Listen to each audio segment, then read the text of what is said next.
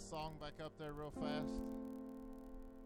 Before that one, we have come into his house.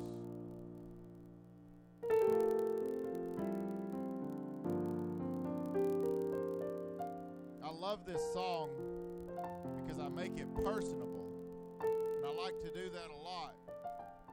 So I'd like to sing it again, and instead of "we have come into his house," I want to say, just like you're singing it to him, we have come into your house, gathered in your name to worship you.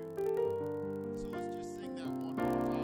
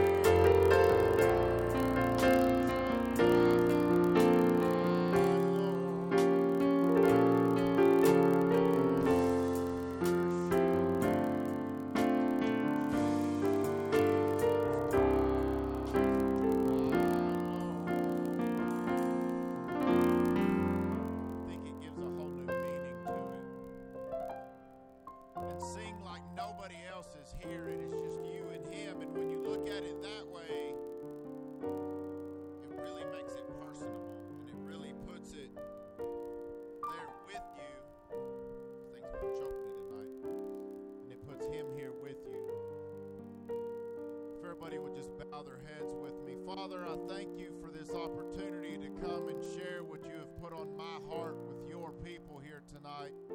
First of all, I ask God that you just let me step aside and you step forward and let it be your voice and your word and not mine or my intellect. Just let it not be my knowledge but come from you. We praise your name, Jesus. We came here to see you, to be in your presence, to hear a word from you. I thank you, Lord, for using me the way that you will use me. And I thank you for using the gifts in this church. Although we may just be small, but we are a mighty few as long as we turn to you and seek you first in everything that we do. I thank you for this building. I thank you for this opportunity. And I thank you for the blessing that it is. And I thank you for the blessings that will come and the growth that will come from us being right here in Town Center.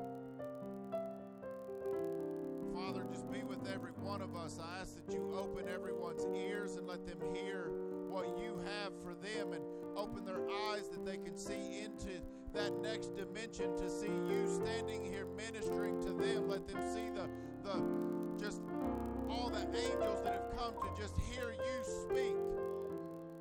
And it's not just the 20 of us here in this room, but we are packed out with heavenly hosts. Thank you so much. Satan, we put you on notice. You are not welcome here. You cannot stand here. You have been defeated, beheaded, and hands cut off. Dagon cannot stand. And I take authority over you in the name of Jesus Christ, and I cast you out of this place. And I cast you off of our lives. We bind you and every demon in the house of hell in the blood of Jesus Christ. Just like our prophets, that house of hell, give way. You have no authority to hold us any longer. Jesus, we thank you, we love you, and we praise your name. And in Jesus' name we pray, amen. Do not think I'll keep the jacket on long, but we are going to see how long it lasts.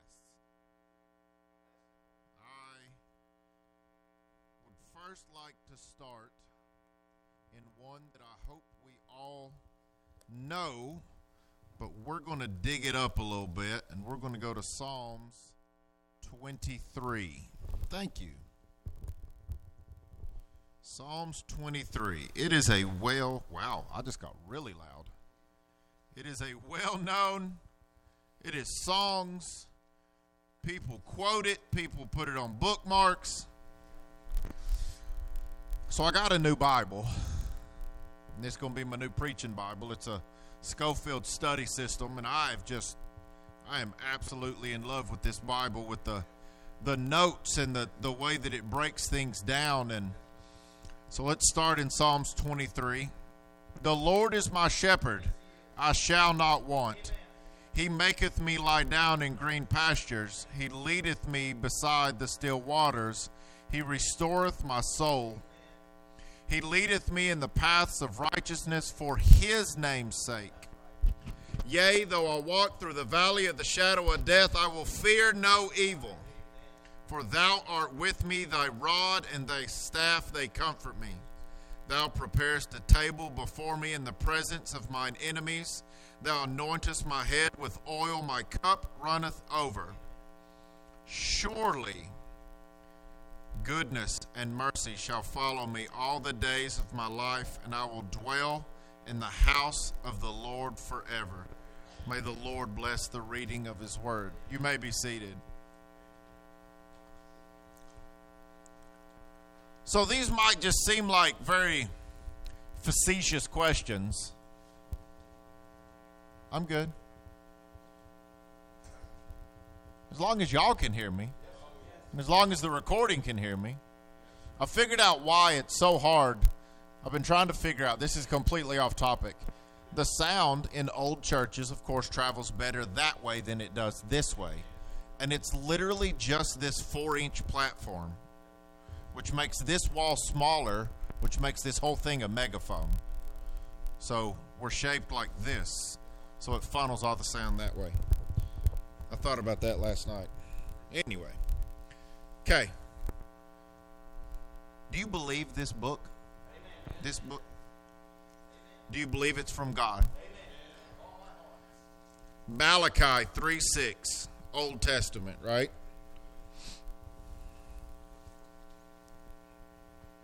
Barely Old Testament, but it's Old Testament.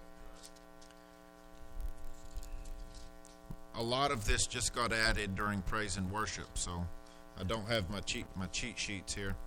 3:6, for I am the Lord, I change not, therefore ye sons of Jacob are not consumed. I change not. So the title of this message is I was, I am, I will be. So that's Old Testament. So you go, okay. So a lot of people have this, well, the God of the Old Testament was mean and angry and wanted to strike everybody down, but the God of the New Testament is loving and forgiving, and, well, now you're saying he changed. So the Old Testament says I change not. So now you go, matter, you saying he's old and angry, and so let's go forwards. Hebrews 13:8. I hope everybody here knows that one too. That is just some key verses.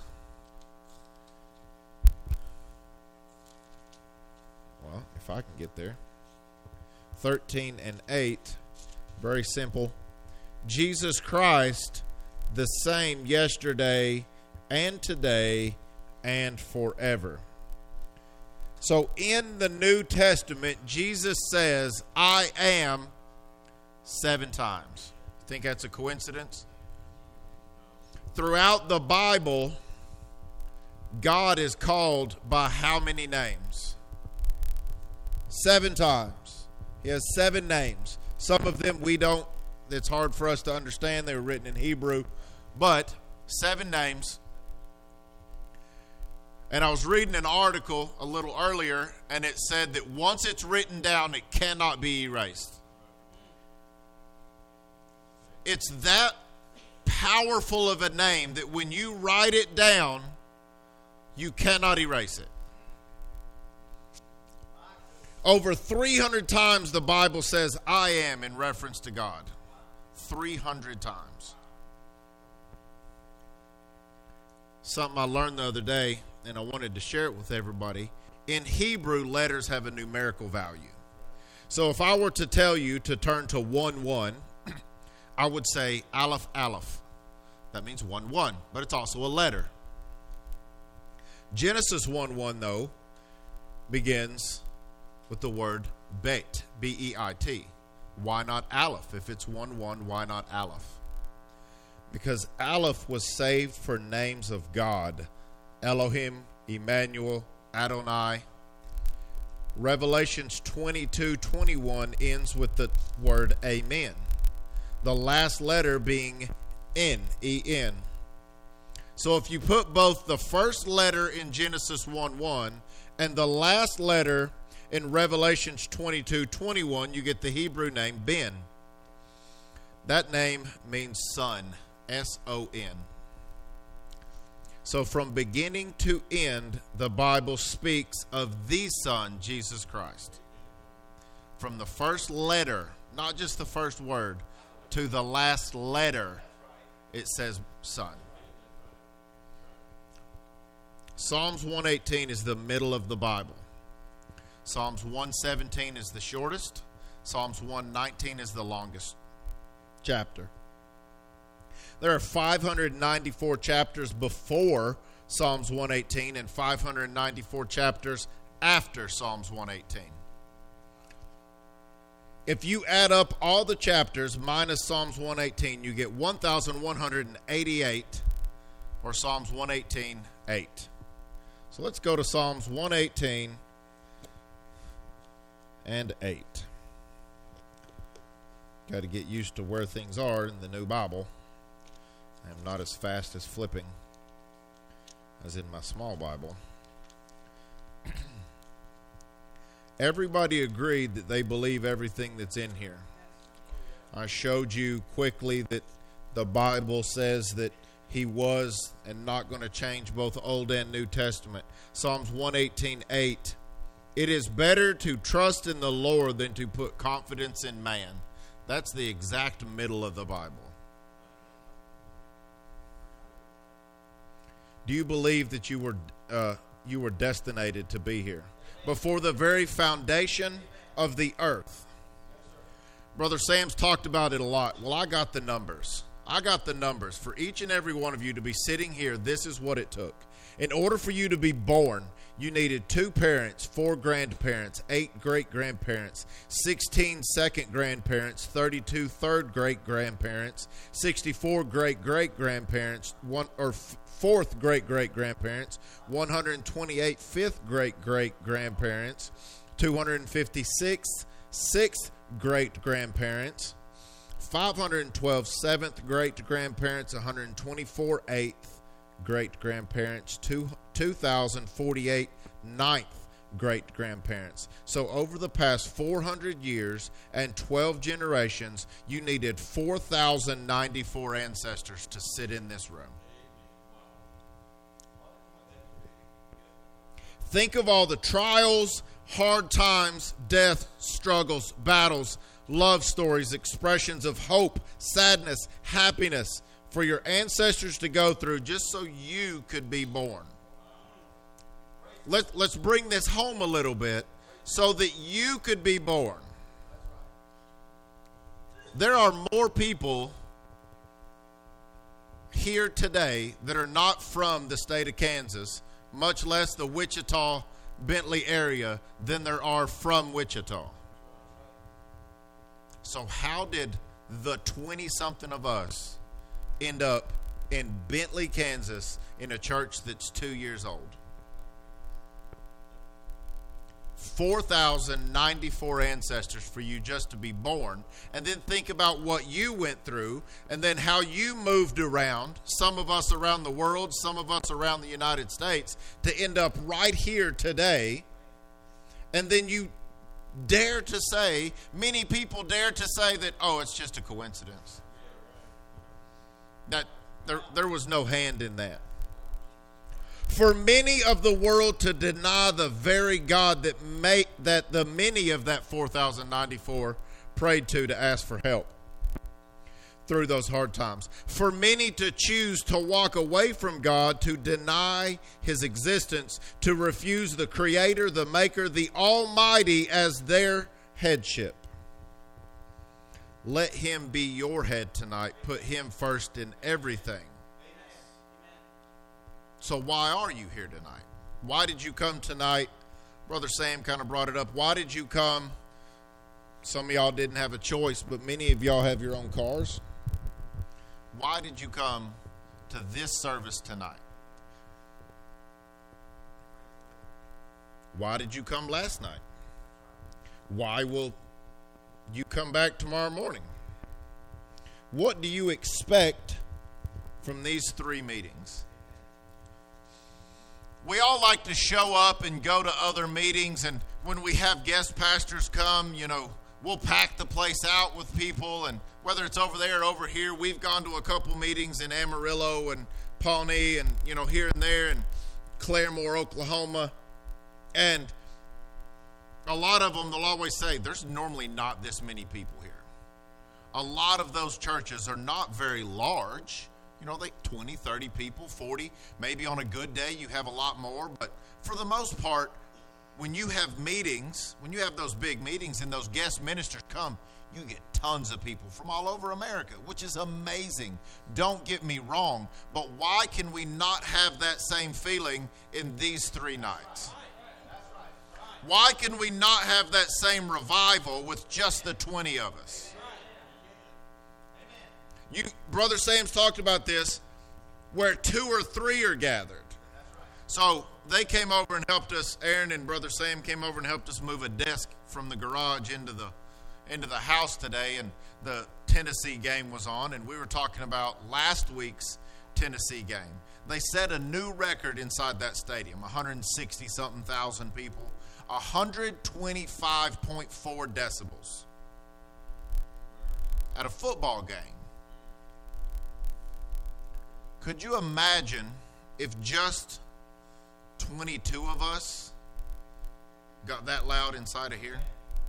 Yes, sir. That's right. 125 decibels. That's louder than a chainsaw. Amen. And it was just people rooting for a football game. And yes, it was a big occasion. They haven't won, but what stock do you have in that football game? What stock did any of those 160,000 people sitting in the stands have in the couple hundred that played the football game? You didn't contribute. You just came here. We have a lot of stock in the reason that we're here. This is literally eternal. Life or death.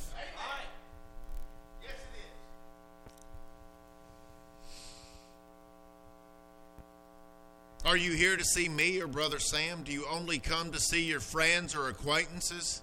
Maybe you only come for the music. If you're not here to see Jesus face to face, then why even show up? I come expecting such big things that I want to not even be able to stand. Brother Wayne was talking about, he was in his services down there, and in Louisiana, that he had been preaching, and he saw a guy come through the wall, walked through the pews. Nobody else is looking at him, so we know that it's not of this dimension, because I'll tell you right now, if everybody here saw somebody come through the wall, there's probably going to be some mass panic for a couple seconds, and then we might realize that's a good thing. And he was like, all right, and then he was preaching, and he was getting no amens, no claps, nothing. He said it was just crickets. And he was like, Lord, am I even on what you want me to preach on? And a light came in, danced around, and then went out. All right, good enough. So we've kind of talked about it a little bit, but not to brag on me. It is not me. I just want to share that with everybody. This has nothing to do with me. But God has given me gifts to see things sometimes. I see colors on people sometimes. I see dark things on people, and we prayed for them. And some of y'all were there. Well, last night, it was, I saw a light dancing around in this window. And I didn't know what was on the window because it was dark. So today I came in and I was like, oh, that's the birth of Jesus. That's when Jesus came to us in a humanly form. That's what started the reason that we're in here. That's why we can be in here. And that's why we want to be in here.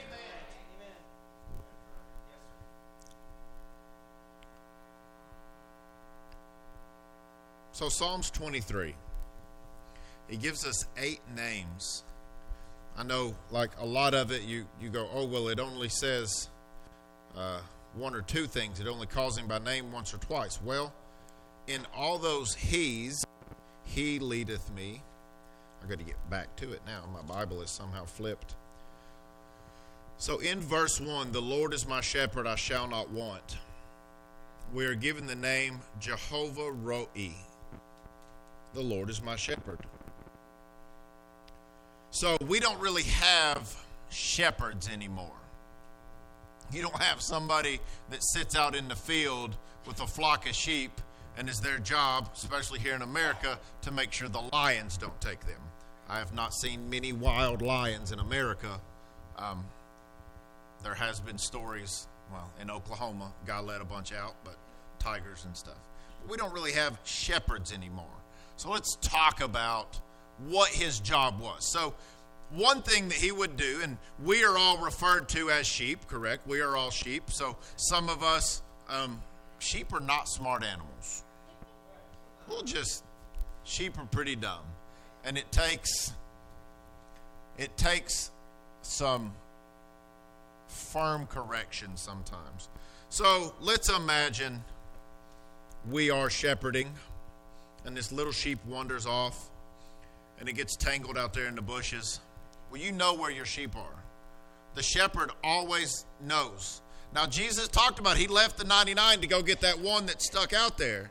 So he goes out there and he goes, y'all are the semi-smart ones. I'm going to go get this dumb one over here. So he goes out there and he lets it cry for a minute. He picks it up, takes it back. A couple days later, off it goes. Lets it cry a little bit longer. This happens 4 or 5 times. That 5th time he lets it go and he just stands close by where he can see it and he lets it cry until it has no voice left. And then he picks it up and he takes it back. If it goes again, which it probably will, because like I said, sheep are dumb. I am dumb. We are dumb. That sheep wanders off. He goes and he grabs it and stretches its leg out and takes that little shepherd's hook and whacks its leg. And then he bandages it. And he soothes it, and then where does it go? It goes right across his shoulders until that leg is healed again. We all have some sort of physical scars, spiritual scars that God has given us to correct us, to get us back in to the fold. The strength is in the fold. Then he always knows where you are. And yes, as great as it is to be around his neck and have him carry you, you are still just a little lamb. And there's no growth. And you will never be able to become a big ram or useful to the body of Christ if you are just stay there as that little lamb. Now, also in 23:1, we have one of the names that everybody knows, Jehovah Jireh, the Lord my provider. The same name was used in Genesis 22:14. Does anybody know what Genesis 22:14 is talking about? It's when Abraham and Isaac take a little walk. And Abraham's about to do what God told him to do. And at the last second, there's a ram in the bushes. That ram wasn't there before. That ram did not exist. That ram was put there when Abraham said, all right, if I got to sacrifice something that I've waited so long for, I know that you'll give me something better. So here it is. That's what's so hard for us as human beings. God gives us this building and we love it. But what happens when God says, hey, I need you to give this building to somebody else? Well, where am I going to go? Don't worry about that. This is somebody else's. We have to, as a congregation, we have to go, okay, I know it doesn't make sense right now because my vision goes this far. But God knows everything about everything and sees everything, right? So in that day comes and he says, okay, you got to give this to somebody else. Maybe the Methodist church has a coming back together and they're coming and they're like, we'd like to come back, and it's a whatever. And they come back and we're like, you know what? We'd like to give it back to you. No money. We're just going to give it back the way that we've fixed it up, whatever the case is. We know that God's going to put us somewhere else that's going to be bigger and better, and it's going to be less than what we got this for. He will provide. You, Brother Sam's talked about how many times that he's had to let go and just let God provide. The widow's cruse of oil, Elijah's meat, parting the Red Sea, shelter for Noah and his family, and anyone else that would have come and repented. That door was open and it was being built for years. Anybody could have come and said, you know what? I'm sorry. Repented and been in that ship too. Cloud by day, fire by night, the quail in the wilderness, the manna, water from a rock that moved. Everybody wants to talk about, yes, water from a rock. That's cool. But it followed them. Because that was something that they needed and God provided it. You go, oh, well, you know, I have such big things going on. You don't understand. He parted a sea. He parted a river. And this is something that I like to think about. Did the water go over them? Because God's not going to kill off all the fish and sea life this side of the sea or the water, the river. So the water had to keep flowing. So if you just stop it, if I stop water flow here, everything down here gets dry. It didn't say that he stopped, he parted it. So the river kept flowing on both sides. So either it stopped here and just Bluetoothed its way to the other side and then went through. It's not for us to understand, it's just for us to accept. No matter how big the situation seems to you, no matter how far off you think you have wandered, Jesus will provide. Amen. If you only believe that he will provide. Amen. Do you believe tonight that he will provide? Yes. 23:2 gives us the name Jehovah Shalom, the Lord my peace. It is the same name used in Judges 6:24. When you feel lost and alone, just call on his name. He will fill you with peace like you've never known. When everything is going bad around you. I heard of a story of this little kid and their little sister. It was a little boy and his little sister. And Dad was very abusive, and one night every time Dad would get abusive, they would hide behind the couch. Dad would get abusive, they'd hide behind the couch. One night it gets real bad, Dad gets abusive, things go south. Mom and Dad, I don't know, Dad kills Mom, murder, suicide, I don't know. But the kid gets adopted by a new family. Police show up and everything, you know. Kid gets adopted by a new family. They go to church, and there's a picture on the wall of a depiction of Jesus, and the kid goes, I know that guy. And they're like, you never went to church. How do you know who that is? And he said, every time my dad started beating my mom, and me and my brother or whatever or sister would hide behind the couch, he'd show up to hold us and comfort us.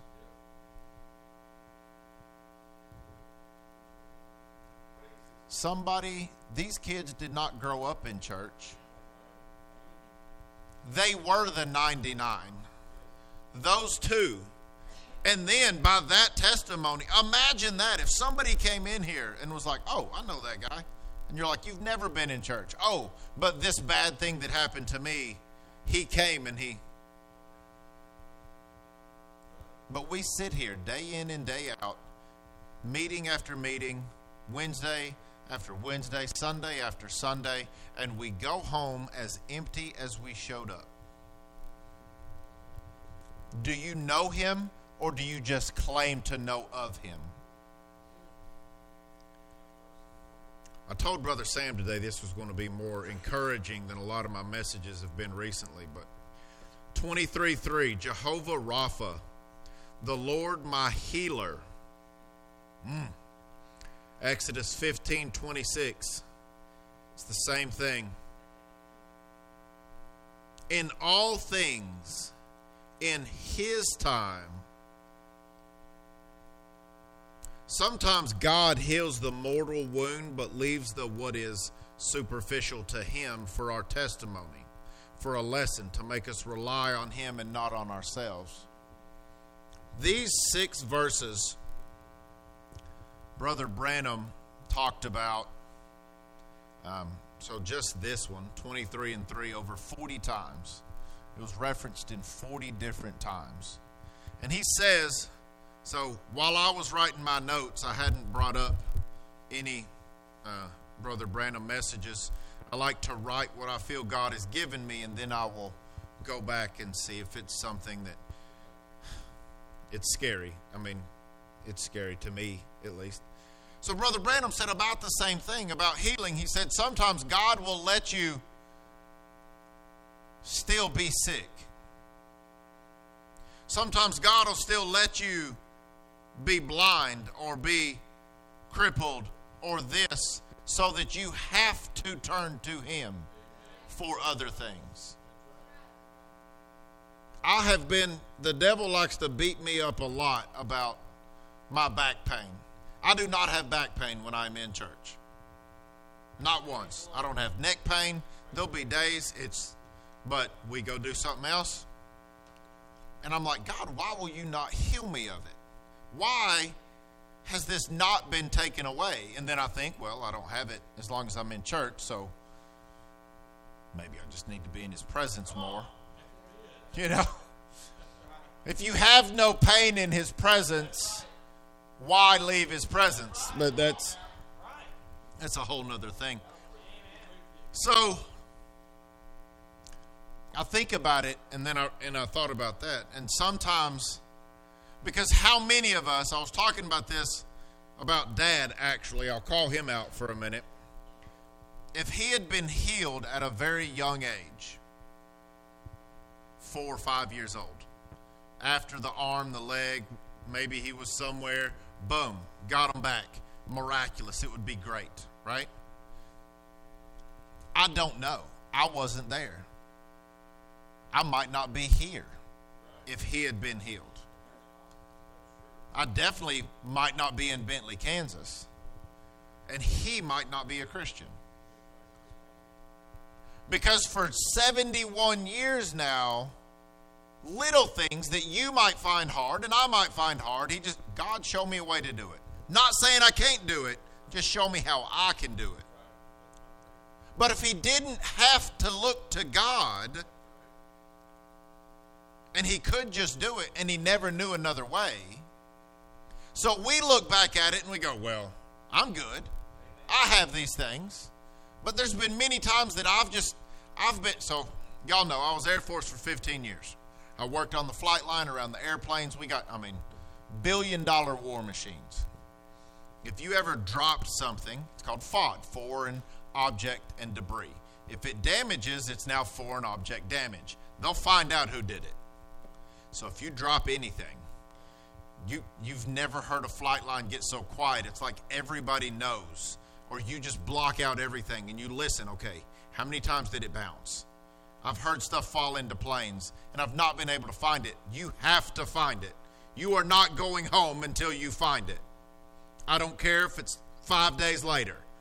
You're pulling panels off, they'll pull engines out. It has to be found, because that's literally a life or death situation. If that little screw hits something in the engine and blows an engine out on something like an F-16, commonly known as a lawn dart, because if the engine goes out, it only has one. It's going to the ground. And they got a big pointy antenna, and it literally looks like a lawn dart. There's been multiple times that I've dropped something, and I don't stand a chance to find this thing. There's no way.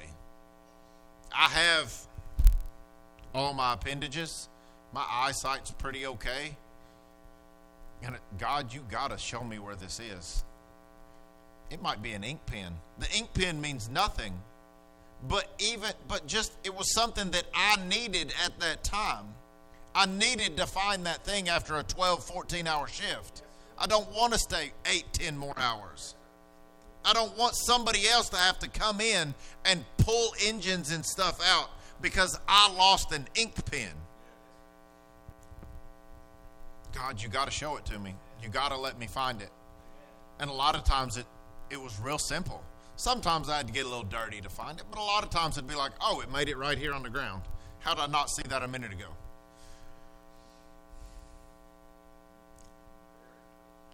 Just think about the times that you have had to, Lord, you got to show this to me. How do I do this? I know how I want to do it, but how do you want me to do it? If you would do that in every situation, do you realize how much better our lives would be? If we would just say, and you go, oh, well, I'm just going grocery shopping. Okay. While we were in England, we were on WIC. We had one income. I didn't make a lot of money, and two babies. So we were on WIC, and so we got a couple stuff, but still. Grocery bills are high. They were high back then. They're even higher now. And there was one time I remember I had repented of my ways, and I was living better. We won't say right. I was living better. And we had started paying tithes. And I'm not preaching on tithes. Please understand that. I'm just using this for an example. And we go to the grocery store, and it's just row after row after row of food. And I'm like, I don't have this kind of money. I know it's stuff that we need. And then they ring it up, and it's like $150. And I'm like, there's way over $150 worth of food in just a couple of those bags. And it wasn't a lot of WIC stuff. I mean, that might save, a couple dollars here and there with milk and cheese. And formula. That's about all we got. But because I surrendered, and it was something else that I needed, He stepped in and provided. But how fast are we to then, when the least little thing comes up, we go, oh my goodness, He's left me. I'm out here by myself again.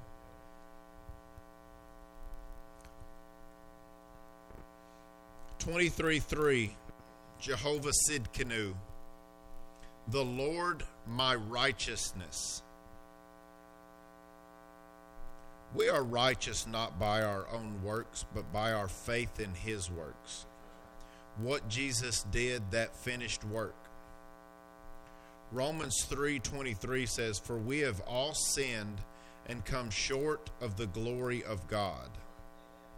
Now, I want to break that down a little bit. Everybody here has heard that verse, right? Sinned is past tense. Come is present tense. Some translations say fall, but it's still a current process. You have no righteousness in and unto you yourself. You come short every day. There is nothing that you could do or say to earn you a ticket into heaven. It ain't going to happen. Even if, and we say it a lot of times, and we say, oh, well, He died for me. Well, even if you had went and took that cross 1,000 times, you'd have ended up in hell 1,000 times. There's nothing that you can do in and of yourself to be righteous in His eyes. The only way is Jehovah Tsidkenu. The only way is Jesus Christ. To get that righteousness, to live this life. So everything above it and everything below it, not going to happen. You can't have it.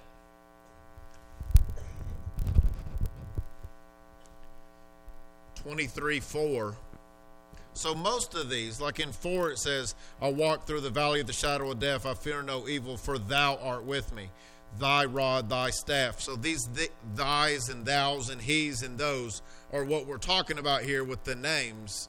They just, because it's all talking about one person.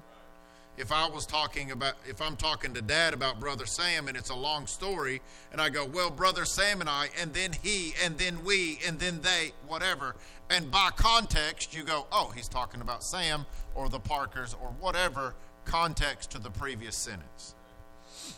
23:4, Jehovah Shammah. The Lord is there. It's the same as in Ezekiel 48:35. I meant to be turning to these, and I've just completely gotten off track of myself. It's back here. I was just testing you. I told you I don't have any of my cheat sheets now. I got little thumb things, but it just covers. You just want to put it up there for me there. Ezekiel 48:35. Sometimes I'll cheat and I'll put it in my, I'll just type it out. Oh, there it is. See, I told you. It wasn't in my Bible there for a minute. 48:35. It was round about 18,000 measures, and the name of the city that the Lord, or that day shall be, the Lord is there. Same thing as is here. Jehovah Shammah. Is he here tonight? Was he here last night? Will he be here tomorrow? How do you know? Because he said he would. I saw a thing the other day that it was a little, comedy, Christian comedy skit, and this guy comes in like he's talking to God, and he goes, you turned her to salt. And God's like, excuse me? He said, Lot's wife, you turned her to salt. What was so bad about her looking back? He said, I told her not to. And he's like, but what's so bad about that? He said, I created everything in 4 words. I redeemed everything and everybody in 2. You would think that my words have meaning. So when he says, if 2 or 3 are gathered in my name, he will be here. He's here. I believe it. You believe it. Many of us believe it. He's here. And that's what's hard for us, because we are touchy-feely, see people. And I don't feel him. I didn't feel that good during worship service today. Maybe you didn't feel good coming in today, or, I felt like I got in an argument with somebody today, and we shouldn't be at church because we're going to, what better place?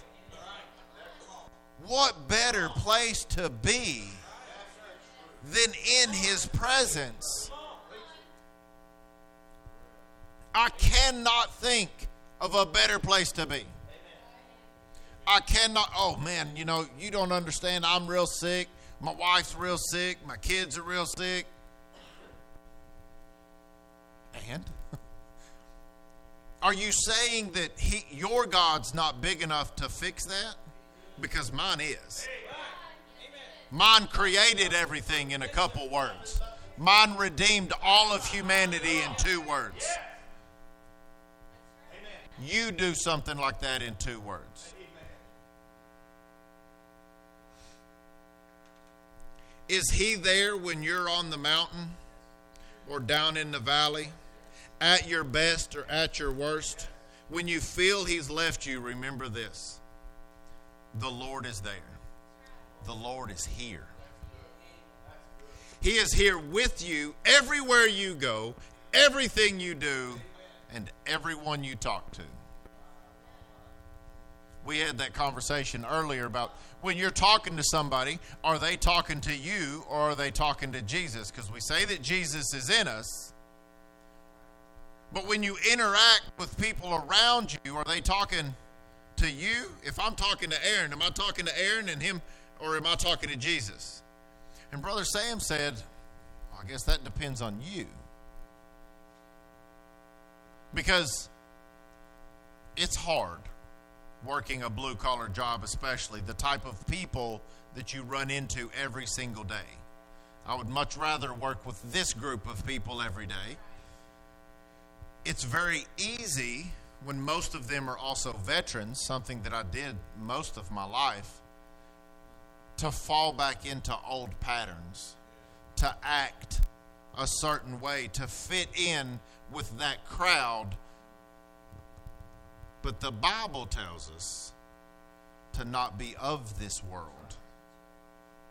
So next time you're talking to that difficult coworker, that difficult friend, and you want to just be what Satan says, well, just be yourself. Well, who is myself? Because I'm not who I was. Many of y'all a couple of y'all in here can vouch for that. Most of y'all didn't know me before. I'm not who I was. Praise the Lord. Praise the Lord. She's very happy for it. I can vouch for that. So when she talks to me, if I have a bad day at work, and she talks to me when I come in the door, should she feel that she's talking to Jesus or that old man, that old Matthew? Because I don't want to be that guy anymore. But he still wants to rear up. We've talked about that. Because this is still flesh and blood and bone. I'm not perfect yet. So Satan's going to throw those things in front of you to make you want to go back and do them. Satan's going to throw whatever, alcohol, cigarettes, pornography, lust, cussing, whatever it is. If he knows that it's a stumbling block, it's going to be there all the time. But you have to go, okay, I can do everything you can do, Satan, and you have to listen to me so I can do more. The one living inside of me created you. So why do we let him talk us down into this stuff? The Lord is here. 23:5, Jehovah Nissi, the Lord my banner. What is a banner? We think a standard. We think of stuff. I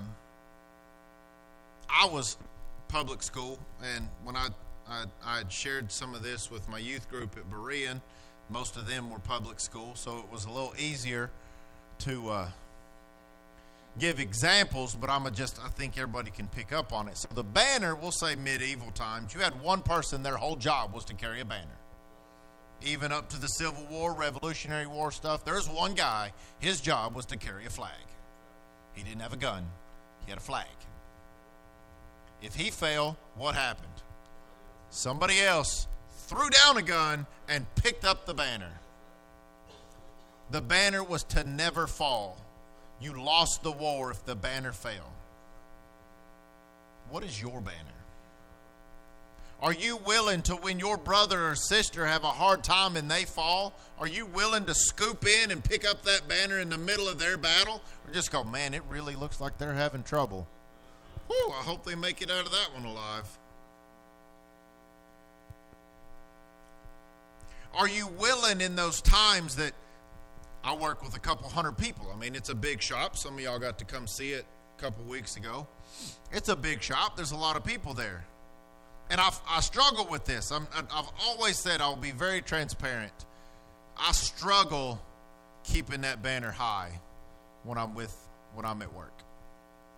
It's easy when it's just me and Brother Branham or me and praise and worship songs in my earbuds. But Am I exuding that? Am I showing other people what I'm doing? Am I sharing what I'm learning with other people? Because they might die on the way home. Last winter, one of my coworkers he was not on my shift, but he had such a bad car wreck. He was out like 4 to 6 months from a car wreck. Just leaving work. It was literally, you could stand in the parking lot and see where he wrecked at.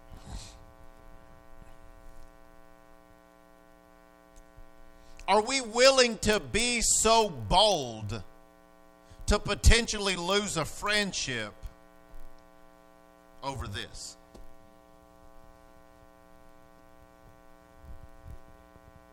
Should be, but that's hard. There's people that we might have been friends with a long time, or they've always been there when we needed this or that, and then when that time comes and we know God's telling us, hey, share this, and you go, well, it was good seeing you, man. I'm gonna get out of here. If God opens the door, step through it.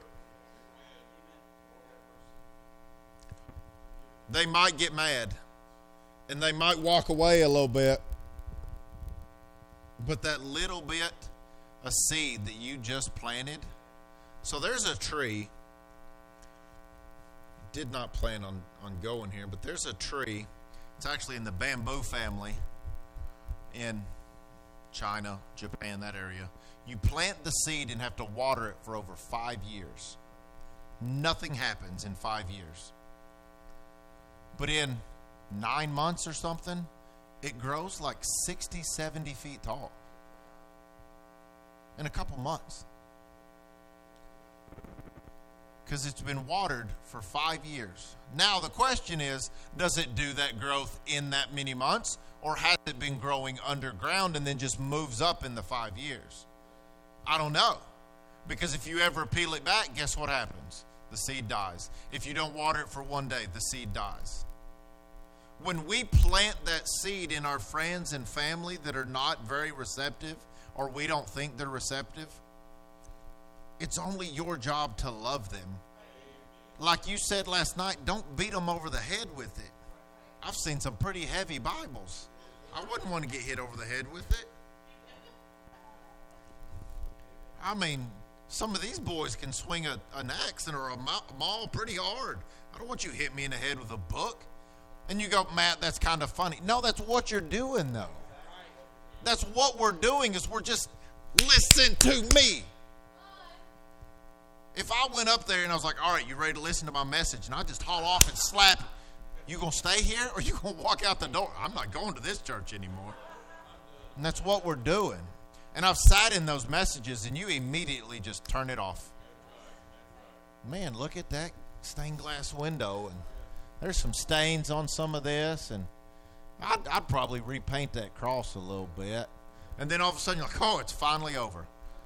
Now I can go home. I'm sure we've all sat in messages like that. And I know that I do get rough sometimes, but I'm not going to apologize for it. Because we need to hear sometimes, but we need to be encouraged too. So what is your banner? When you're with your friends, what do you hold high at work? When you're all alone, by yourself, and all that's there is your tablet, your computer, your cell phone, whatever the case is. When you're all by yourself, where do you turn? What is your banner? I've talked about it before, and we joke about it that, what if we just took one person's phone every service and plugged it in and shared everything that they did? Their search history, all their text messages, everything that they said the past week. We'll just do a week. Every service we do a different person's phone. How many people would be willing to bring me their cell phone? We could just do Google search histories. Go to every website you went to this week and put it right here for everybody to see. Because I'll tell you something, when you're doing it at home and think you're by yourself, Jesus is sitting there with you. That's why you feel bad about it if it's something that you shouldn't be looking at, or something you shouldn't be listening to, or somebody you shouldn't be talking to.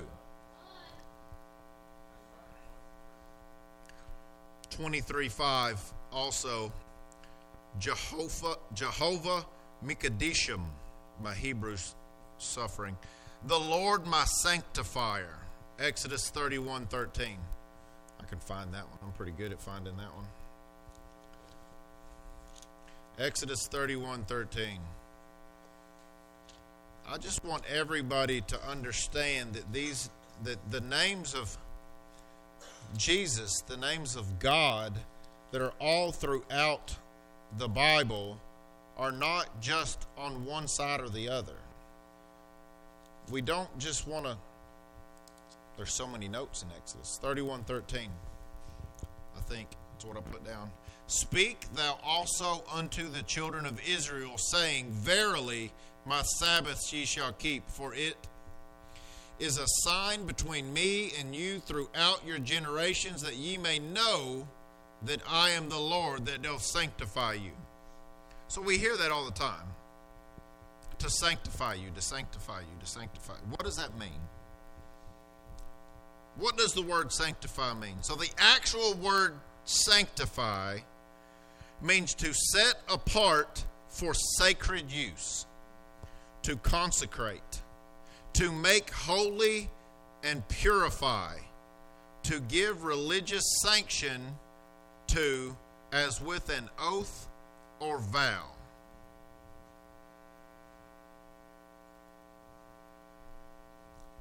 Do you feel sanctified?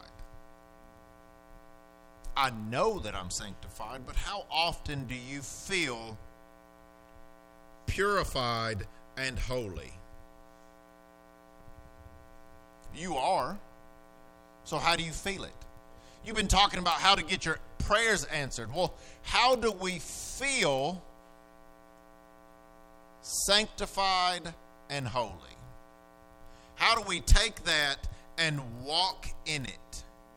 That's something that I really, because if I can feel, we talked about it earlier, if I don't feel any pain when I'm at church, why do I feel pain everywhere else? Is it the faith of everybody else that is making me feel better? Is it my faith because I'm in his presence? Is it because I know that I know that I know that I'm sanctified, purified, holy, and I'm set up for a what I say there? To set apart for sacred use. To give religious sanction as with an oath or vow. There are so many oaths and vows that God gives us in here that we just look past. We just blow right past it like that wasn't meant for me. Oh, that was meant for Sister Vanessa. That wasn't for me. That was meant for Levi. That wasn't meant for me. That's only for the youth. That's not for anybody over the age of 19. Everything in here is for everyone in here. And we literally cover from 2 years old to right now 71. You're the oldest one here until Sister Shirley gets back. We cover such a large gambit, and everything in there, every vow, every promise is for everyone in here. But it's also for everyone that we run into. We as message believers like to go back to, I've heard it said, I've never done it, thank God, because I'm new to this, I'm the new guy, that, oh, well, they're bucking the system, they're serpent seed, oh, they don't believe, it's not for you to decide. Plant that seed and water it and love it. I know it's hard. There's some people that just everything about them rubs you wrong. But for some reason, they just keep coming back. And you're like, why will you not leave me alone? Oh, you're so funny, man. You don't understand. I don't like you. You're hilarious. I had a guy like that for 3.5 years at my first base. I told him so much that I did not like him, and he never listened to me. He just laughed about it. But now I look back at it and I'm like, he's the one that I should have been talking to about stuff like this. But I wasn't where I needed to be. I didn't understand this, know this, whatever the case, as much as I should have to minister to him. But he was that test that now when that happens again, I'm like, okay, here we go. You're another one, but I love you. And by that, this is something that Erica and I have been talking about here recently, is when you love somebody, you want to spend time with them. When you truly love them, you also will like them. So it's hard, don't get me wrong, because there are those people that you don't want to like. I don't want to like that person, but I know that I have to love them because God loves them. And because Jesus is in me, then Jesus, take the wheel and I'll be along for the ride. Let's love them together and show me how I can love them better. We could spend all week just going through the Bible, New and Old Testament, of the works of God. We could spend another couple weeks telling testimonies of what he's done or is doing in our lives and those that we know and love. If we literally looked at everything that he did, for one, you're still alive. Brother Sam said it today about Sister Michelle Romoli. Satan has tried to kill that woman ever since we've known her. And it's her love to want to come back. And it's going to get bad, and it's going to get bad. But, I mean, that poor lady, she still knows where to turn to. She hadn't given up.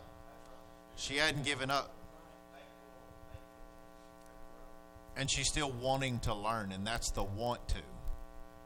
It's that faith of, I know there's something more. I know there's something else that I need to go to. There's somewhere else that I can go to get these answers. So for one, we're all still alive in here today. Joseph and Emma and Ella could have walked, but they didn't have to. They have a vehicle. They have a pretty nice house. The air conditioner gets really cold out there. And you're like, oh, but Matt, it's so hot in here. Is it a building? Is it raining on us? Are you sitting down? Did you have to fight Native Americans or swim across crocodile-infested waters? You go, oh, that's not a thing. It is a thing now. It's still a thing today. There are people that are literally swimming across crocodile-infested waters to get to a small group in a little hut to stand up in 100-plus degree temperatures to hear somebody talk about what we're talking about today. Many of us in here, you know, maybe your dress was made, or you modified it to make it for you. Your clothes were modified by you or your parents or whatever. But do you have clothes? Are they rags? I mean, this is a pretty old suit, but it's still in decent condition. I had one that was even older that, because it didn't fit me, Aaron now has it, and it's still in decent condition. So we still have clothes, and we look out for one another. But you go, oh, that's not a big thing.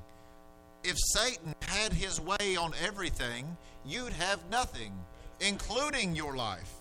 Because every one of us that he can take out of not just here, but out of the world, he feels he's one step closer. There's a shirt at Mardell's that say, I want to live a life that when I die, hell sighs and says, thank God that one's gone. I want to be that guy. I want them to go, I am so glad that Matthew Webster is not there today. I want them to be able to say, I can finally get a rest because he's asleep for a minute. That's what I want to be. I'm tired of being that one. I've talked about it before. I'm tired of just letting Satan and hell have their way and not fighting back. Brother Wayne's been talking about it here recently in a lot of his sermons. He said, I'm tired of not fighting back. But it's hard for one person to do it. But if we can all draw our swords and we're all fit for battle, so the more that we can show you from here and the more that you study to learn more at home, the more prepared for battle we will be. I showed you 8 names. These are 8 promises.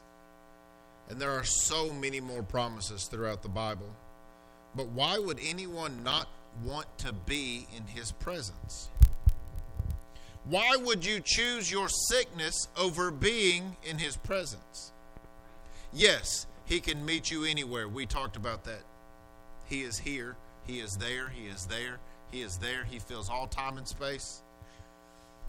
But if you knew, if somebody came running through that door right now, let's go back a couple thousand years, and somebody came up to you and said, hey, Jesus is out healing people over at so-and-so's house. Would you still want to sit here, or would you want to go see Jesus? If you were alive in that day, would you and your friends rip the roof off some random stranger's house just to get your other friend to him? It wasn't their house. That's breaking and entering. That was vandalism.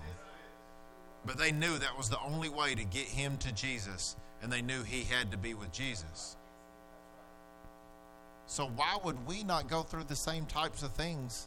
If this was the only church in the world preaching Jesus Christ, everybody else is turned away.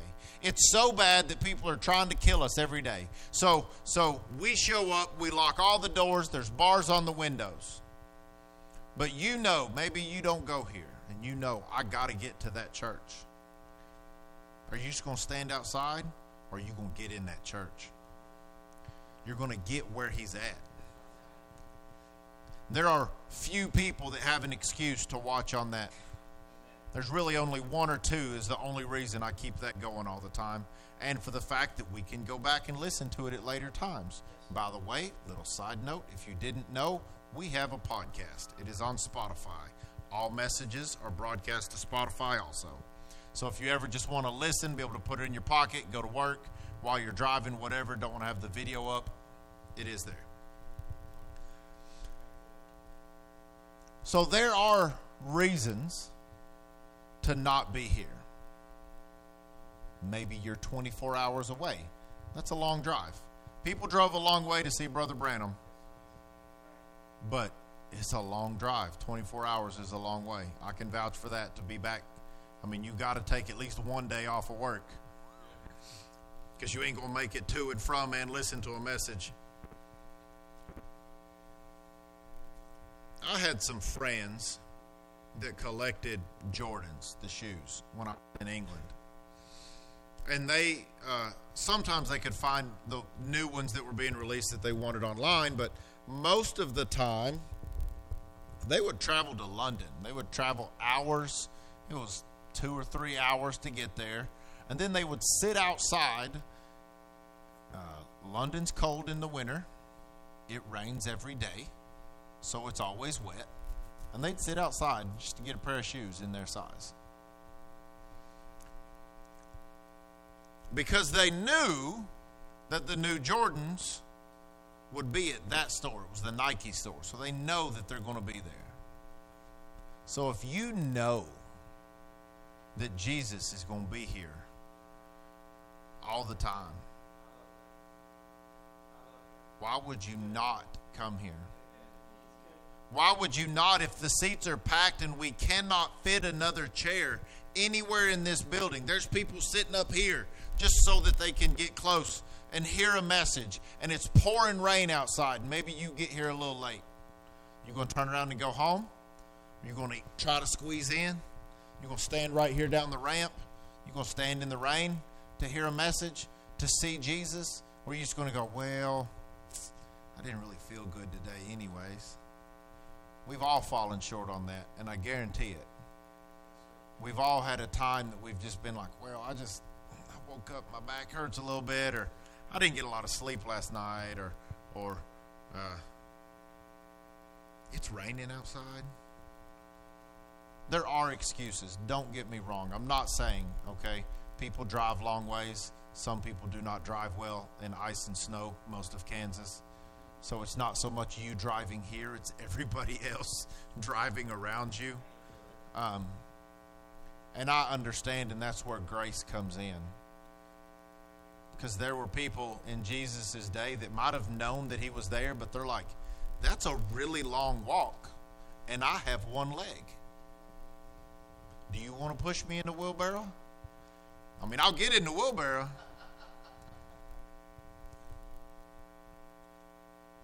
People would travel 10-plus hours just to go hear Brother Branham, go to a Brother Branham meeting.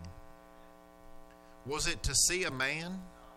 Was it to see what some people would call his magic tricks, the hypnotism to fix, Or was it because they knew that Jesus would be there? They knew, if you listen, and actually listen a lot of times to his sermons, a lot of times during prayer lines, because he'd give out his cards, and they'd come up, and multiple times I've heard him say, I got a good imagination. So I'm really good at imagining things. Like when I read a book, I can see it when I'm listening. So I'm imagining Brother Branham and his prayer line, and then a lot of times he'll be like, you, right there. You're healed of this. They weren't in the prayer line. They didn't get a card. Maybe they got there late. Or he'd be like, the angel of the Lord is here. He's sitting right there. And you're just like, and everybody in that row is just.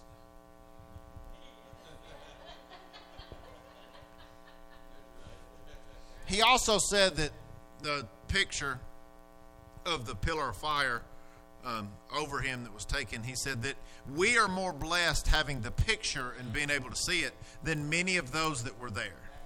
Because we've talked about this, how you can sit on a pew with somebody and you might enter into another dimension. You could come back, we talked about it today, you could come back with a grape the size of a watermelon, and this person goes, well, where'd they get that from? They don't know what's going on.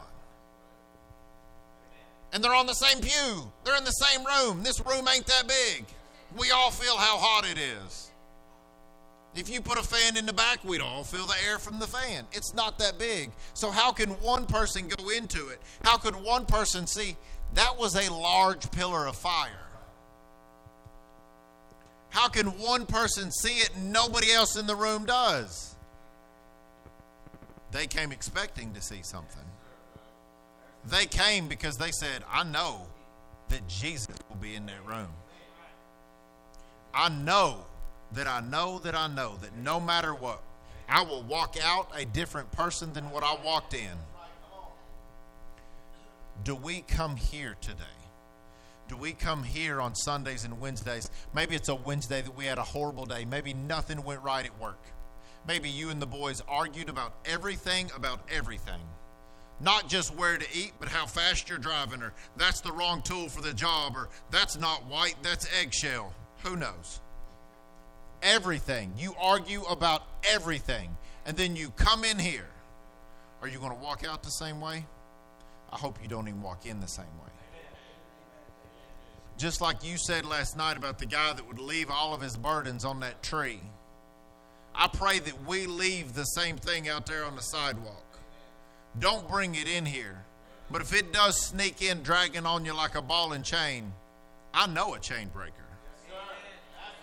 Let's get it broke and cast it back out. Singers and musicians can come back. I hope that everybody can just look at Psalms 23 on the couple of names that I gave today. Those 8 names. It's only 6 verses.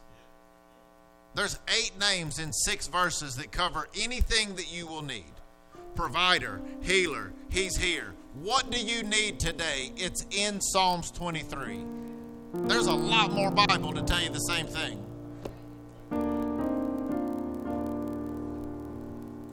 I'm going to pray and then we can sing. Father, thank you. Thank you for using me as your vessel. Thank you for bringing your word here today. Thank you for blessing us. Thank you for being our provider, our healer. Thank you for sanctifying us. Thank you for making us righteous in your eyes. We are nothing without you, Lord. I am nothing without you. I surrender my all. Everything, every stitch of my being, everything that you have made me good at, I give back to you right here tonight, Father. And I ask that if there is anyone here that needs a touch from you, Lord, that they will step out and come up here to your altar. They will come and they will lay down their heavy burdens. Let them take up your yoke. For it is easy. You said that you would carry those things for us, and I just ask God that you give them the strength to take that first step. I thank you, Lord, for everything that you have done, what you are doing, and everything that you will do in the future. I praise your name, Jesus, and we ask these things in your name, in Jesus Christ, my Lord. My Savior, my healer, and my friend. Amen. With your mercy.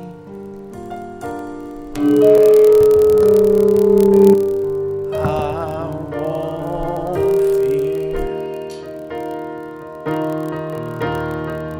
I'm filled with anointing.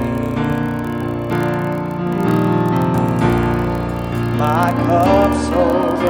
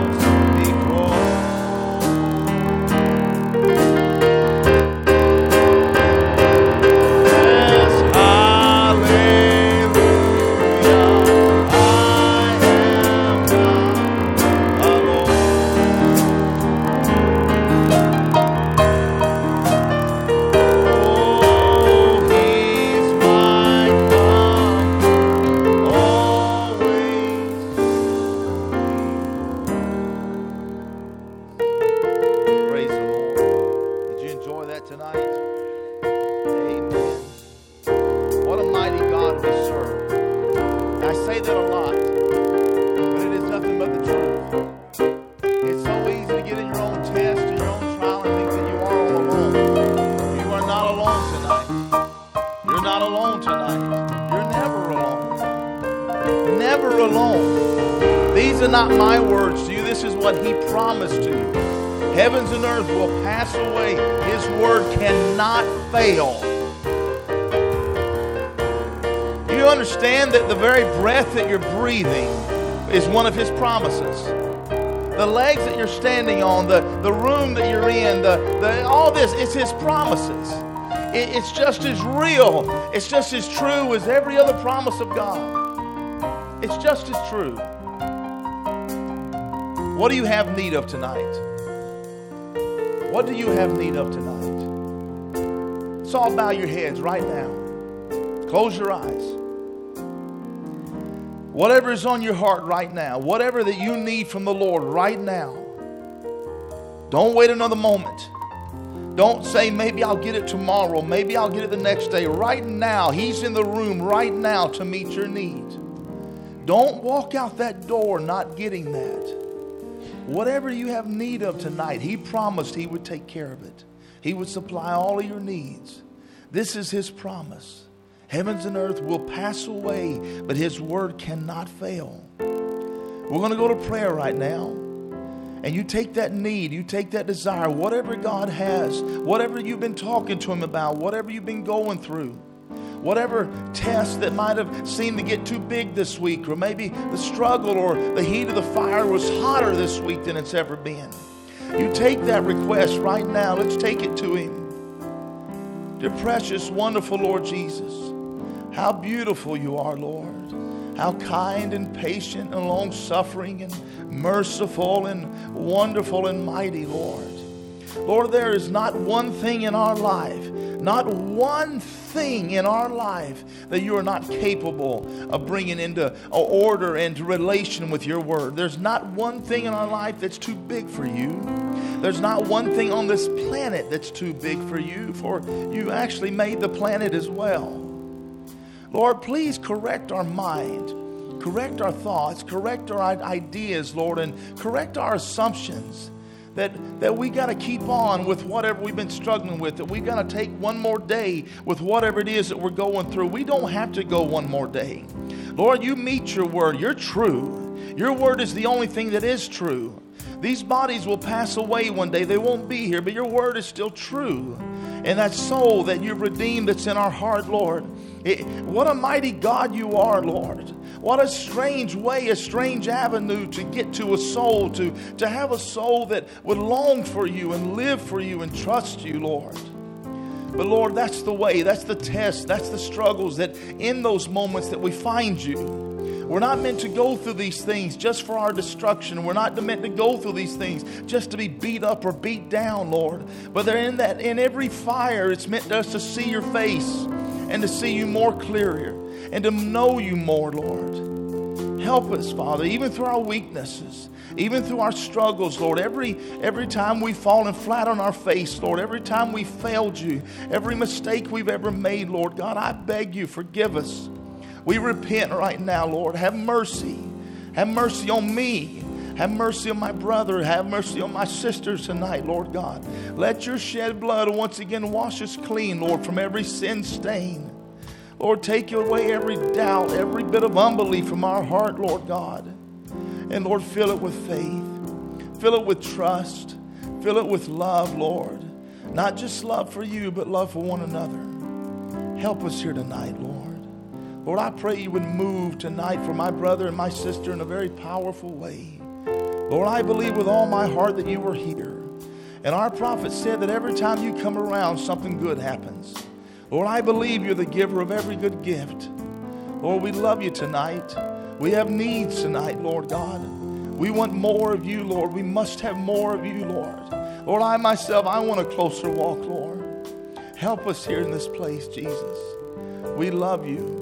We worship You and we adore You, Lord. Thank You for loving us. Thank You, Lord, for putting these things in our brother's heart, Lord. Thank you for giving him the courage to stand and speak it, Lord God. It'd be easy just to hold back some part. Maybe that part's uncomfortable. Maybe that might be awkward, Lord, but it's true. Your word is true, Lord. Your word knows how to go down to the thoughts and the ideas, the imaginations, the things we've done, the very dividing of bone and marrow. Lord, your word can get the job done. We thank you for your mercy, Lord. We surrender all that we are to you, Lord. We ask you to forgive us of every sin, every shortcoming, every mistake. We ask that you forgive us, Lord, for not being more on fire for you, not to be hungry, that we've not had enough of a hunger or a thirst for you, Lord. We want more of you, Lord, but we've let things of life, things of this world distract us and take our attention. Take my attention. Take my focus, Lord. Forgive me, Lord. Have mercy on us, Jesus. Help us, we pray, Lord. In your wonderful name, amen. Have need tonight, need prayer, come my forward. God, that is who you are. Oh, you are waymaker, miracle worker, promise keeper, light in the darkness. My God, that is who you are. You are here, moving in this place. I worship you. I worship you. Oh, you are here. You're working in this place. I worship you. Lord, I worship you. Oh, you are waymaker, miracle worker, promise keeper, light in my darkness. My God, that is who you are. Oh yes, Lord, waymaker, miracle worker, promise keeper, light in my darkness. My God, that is who you are. You are here, healing every heart. I worship you. I worship you. Oh, you are here, turning lives around.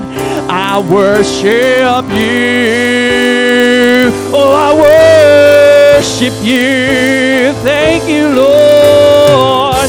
Waymaker, miracle worker, promise keeper, light in my darkness. My God, that is who you are. Oh yes, you are. Waymaker, miracle worker, promise keeper, light in my darkness. My God, that is who you are. Even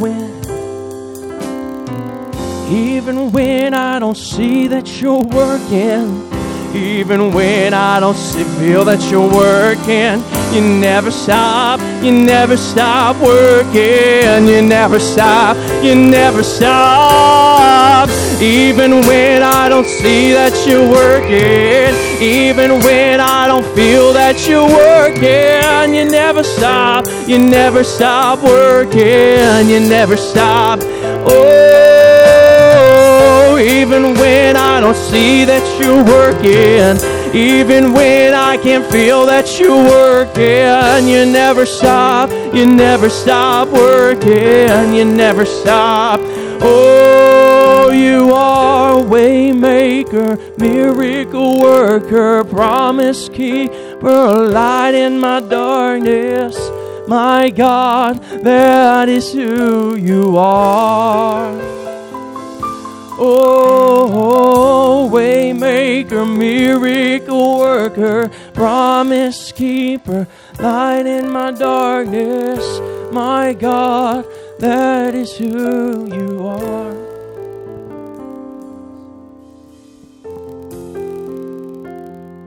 Healing is here. Oh, is here.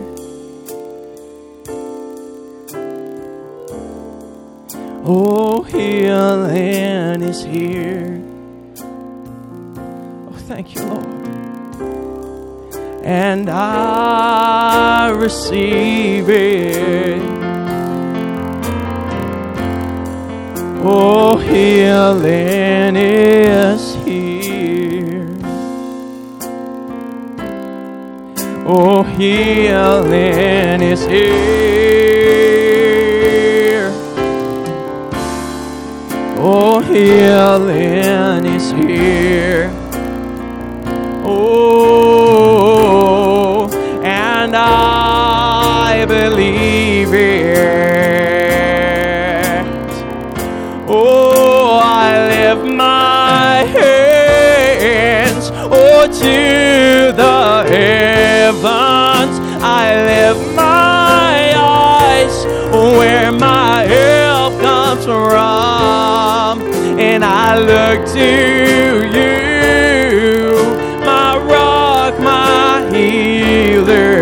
I trust in you. Freedom is here. Oh, freedom is here. Oh, yes. Oh, freedom is here.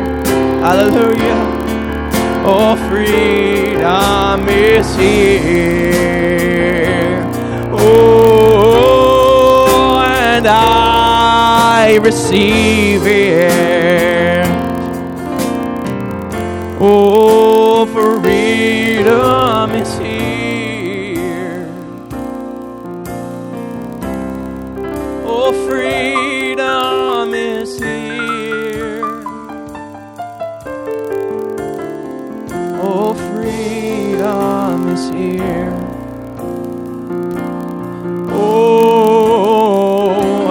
I believe it. I lift my hands. I lift my hands to the heavens. I lift my eyes where my help comes from, and I look to you. You're my rock, my healer. I trust in you.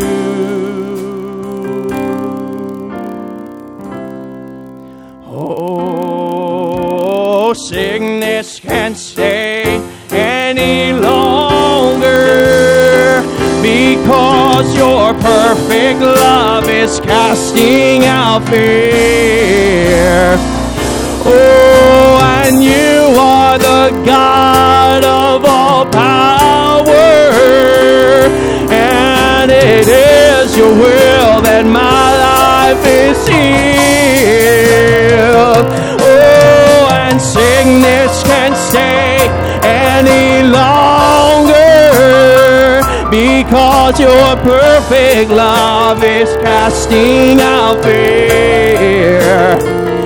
Oh, yes, you are the God of all power. And it is your will that my life. Let's sing, Satan can't stay. Oh, Satan can't stay any longer, because your perfect love is casting out fear. Oh, and you are the God of all power. And it is your will that my life is here. One more time. Oh, yes, and Satan can't stay any longer, because your perfect love is casting out fear. Oh, and you are the God of all power. And it is your will that my life is healed. I lift my hands, oh, to to the heavens I lift my eyes, where my help comes from, and I look to you, my rock, my healer, I trust in you.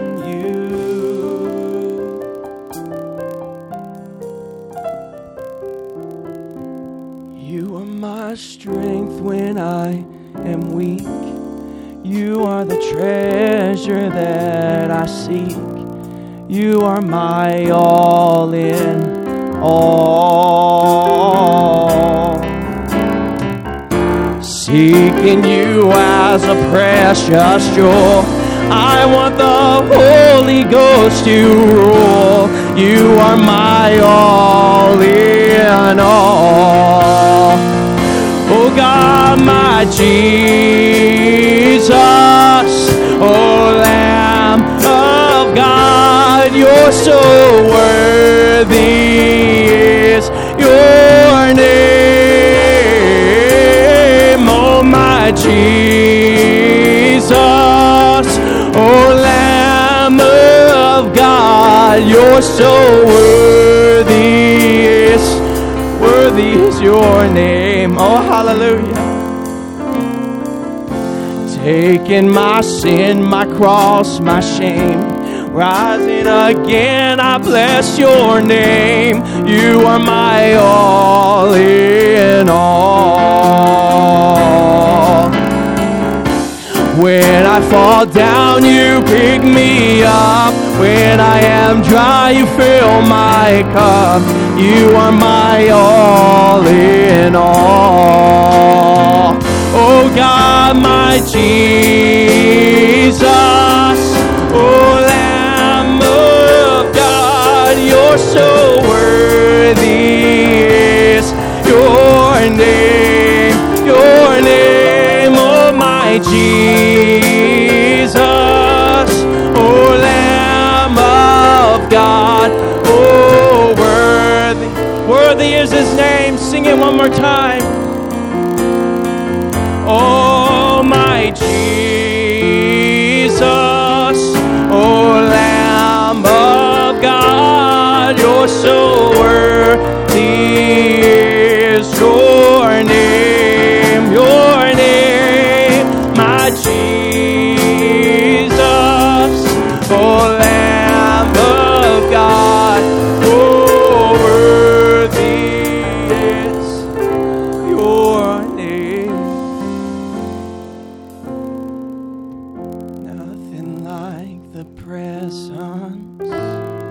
Nothing like the presence, and nothing like the presence of the Lord. There's nothing like the presence, oh, nothing like the presence. There's nothing like the presence of the Lord. Oh, I am free. Oh, I'm free in His presence.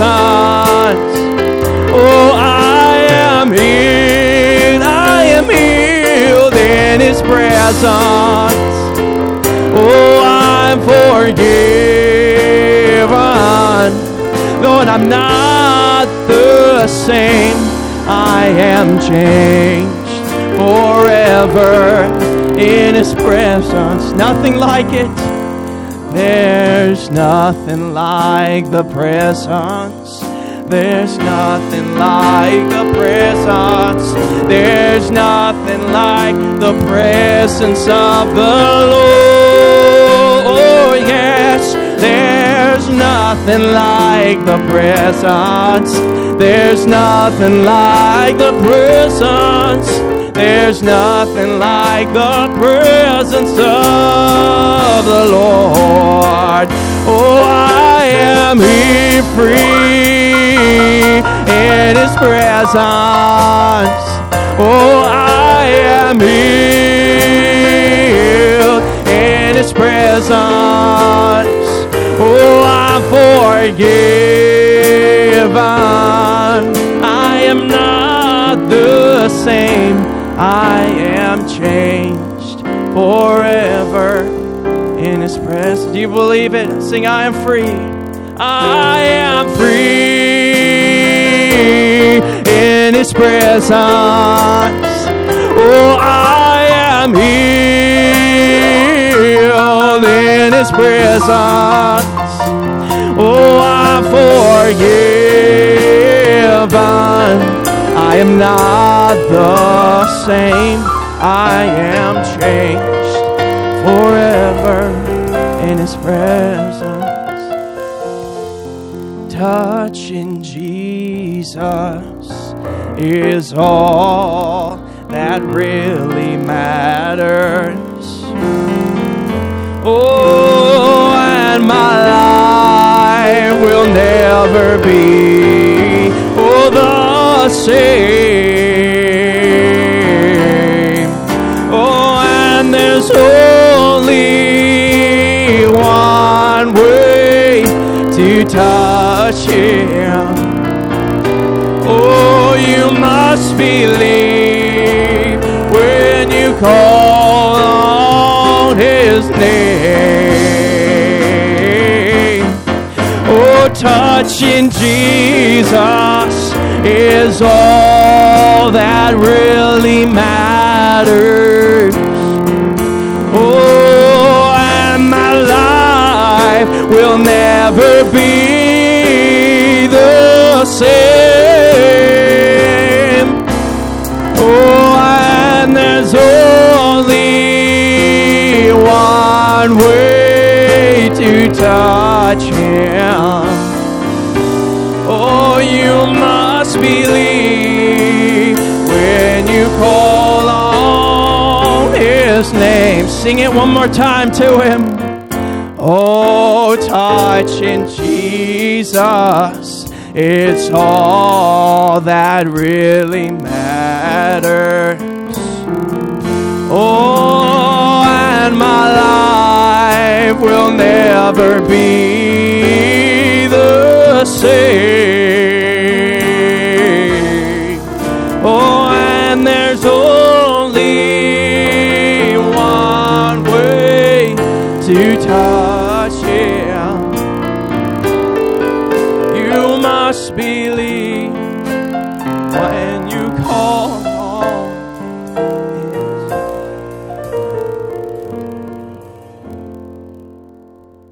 Does anybody know about the power of Jesus? Oh, I do. Oh, yes. Oh, I do.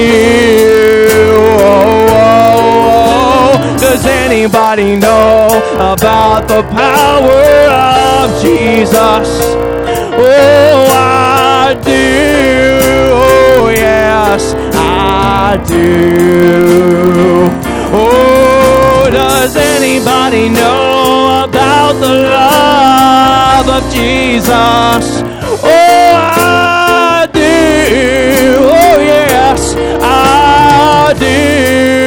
Oh, does anybody know about the love of Jesus? Oh, I do.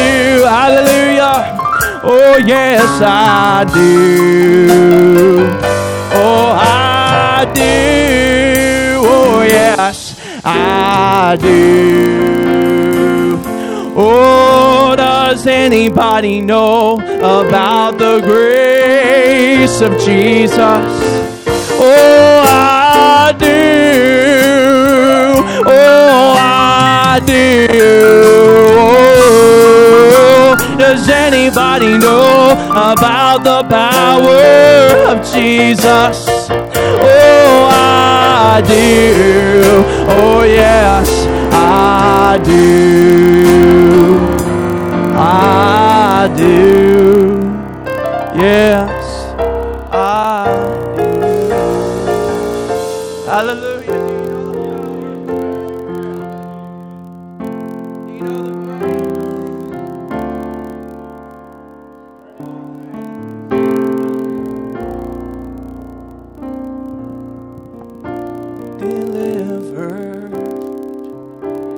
I found joy.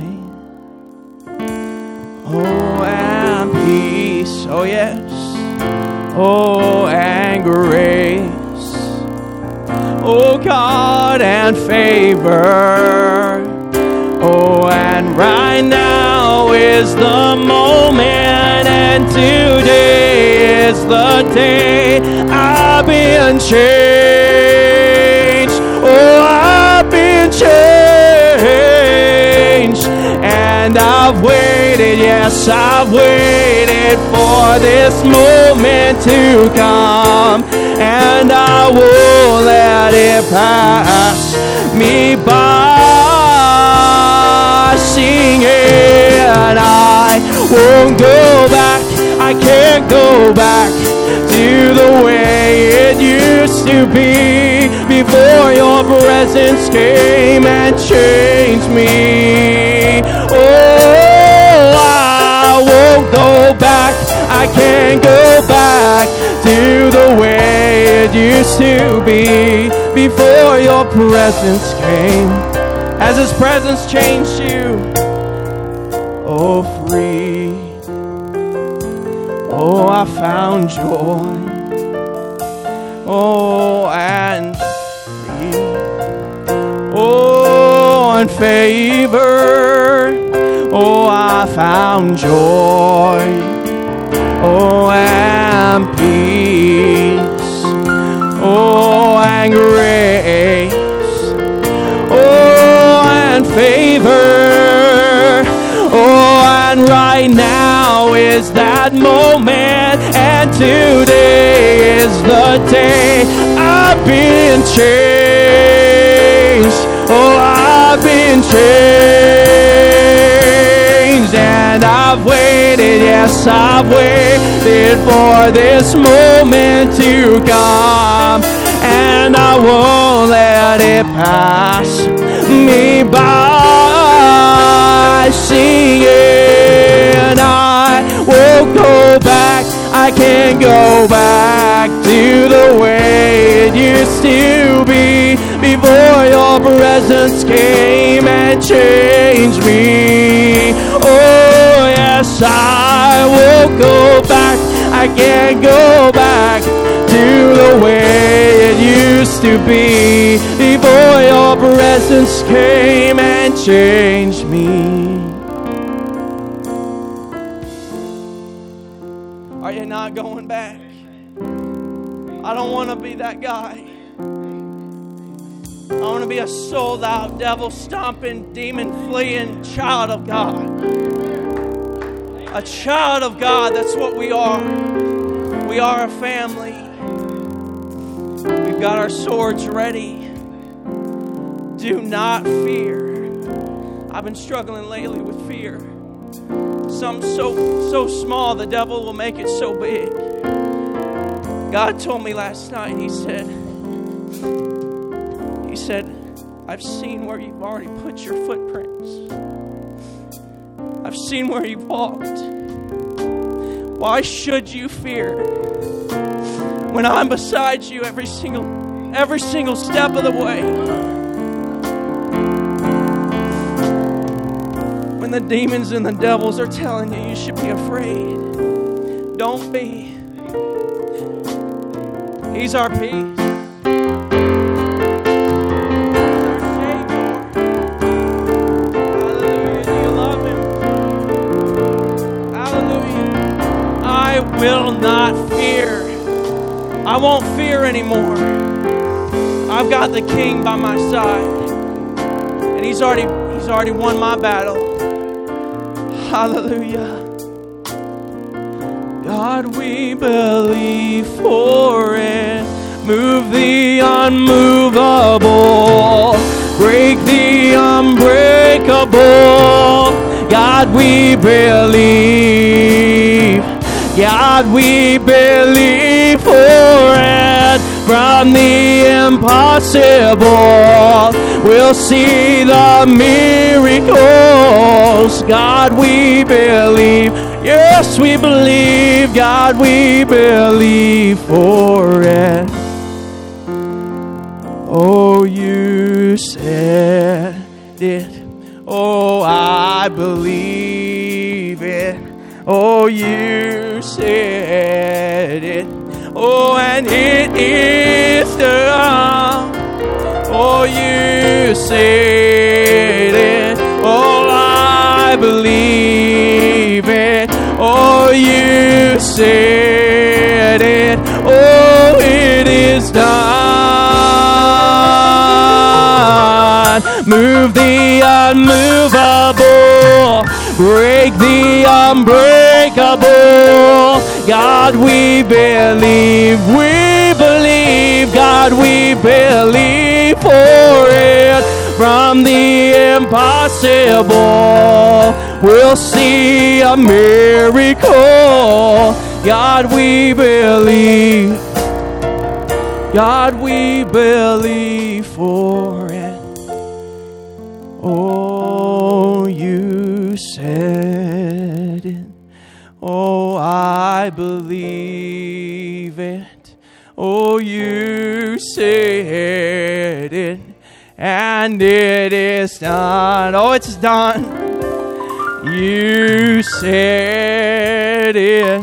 Oh, I believe. Yes. Oh, you said it. And it is done. Sing it one more time. You said it. You said it. Oh, I believe it. You said it, and it is done. Move the unmovable, break the unbreakable. God, we believe. God, we believe for it. From the impossible, we'll see.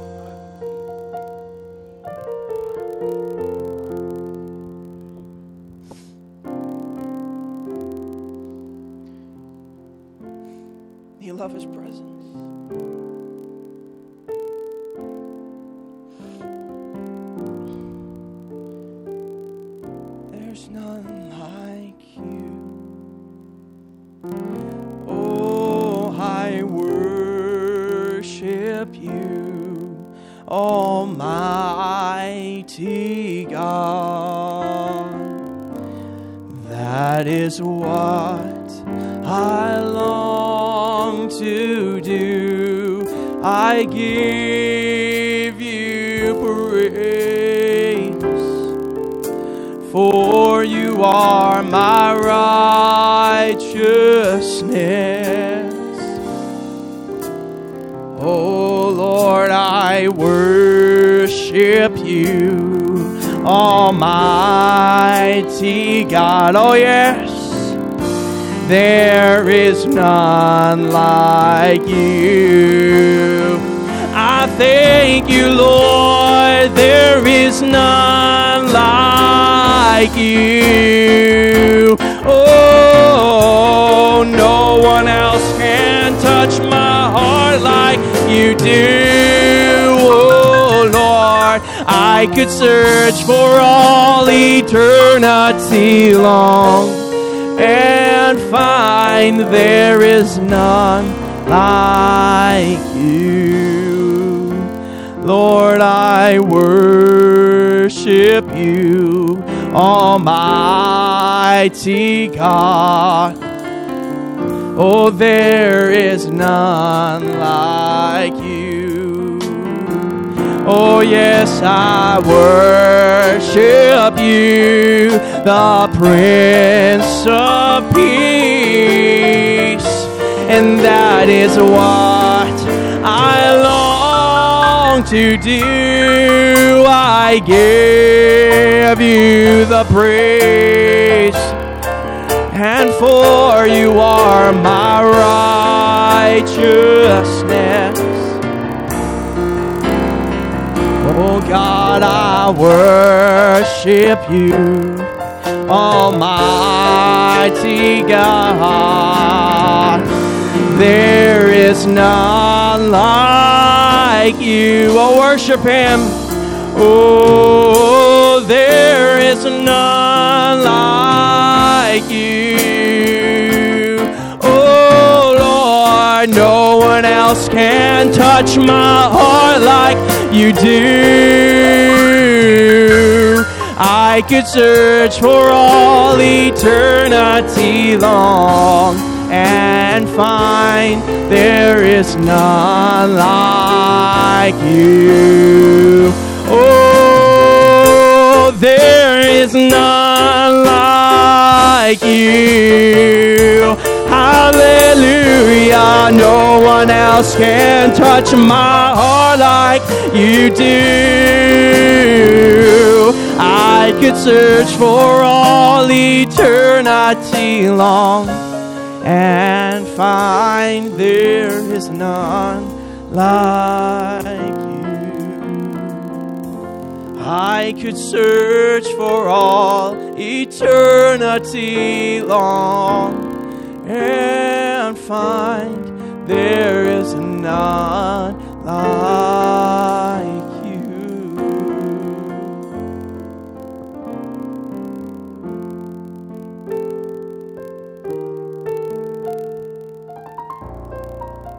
Hallelujah. Is there none like him? There's no one like him. We have found no one like him. Our brother said earlier, he said the words, let there be. And there was. Hallelujah. We wouldn't be here today. We wouldn't be here today without him. He's the only thing that has kept us straight on this path. To keep us this way, to keep us from all these demons. He has been there beside us through it all. And through it all, he will continue to be beside us until we reach that heavenly shore. And then we can be beside him. We can sit beside him in heavenly places. Sing this to him. I love you, Lord. Oh, for your mercy never failed me.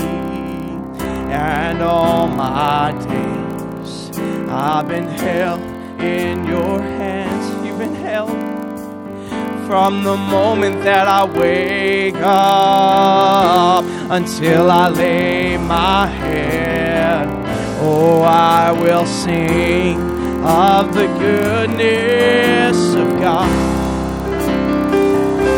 Oh, all my life you have been faithful. Oh, yes, all my life you have been so, so good. With every breath that I am able, oh, I will sing of the goodness of God. I love your voice. I love your voice. Oh, you have led me through the fire, and in darkest night, you are close like no other. I've known you as a father, oh yes, and I've known you as a friend, and I have lived in the goodness of God. Oh, all my life you have been faithful. He's been faithful, and all my life you have been so, so good. With every breath that I am able, oh, I will sing of the goodness. Your goodness is running after me. Your goodness is running after, it's running after me. Your goodness is running after, it's running after me. With my life life laid down. I surrender now. I give you everything. Your goodness is running after. It's running after me. Oh, your goodness is running after. It's running after me. Your goodness is running after. It's running after me. With my life laid down, I surrender now. I give you everything. Your goodness is running after. It's running after me. Oh, and all my life you have been faithful. Oh, and all my life you have been so good. With every breath that I am able, oh, I will sing of the goodness.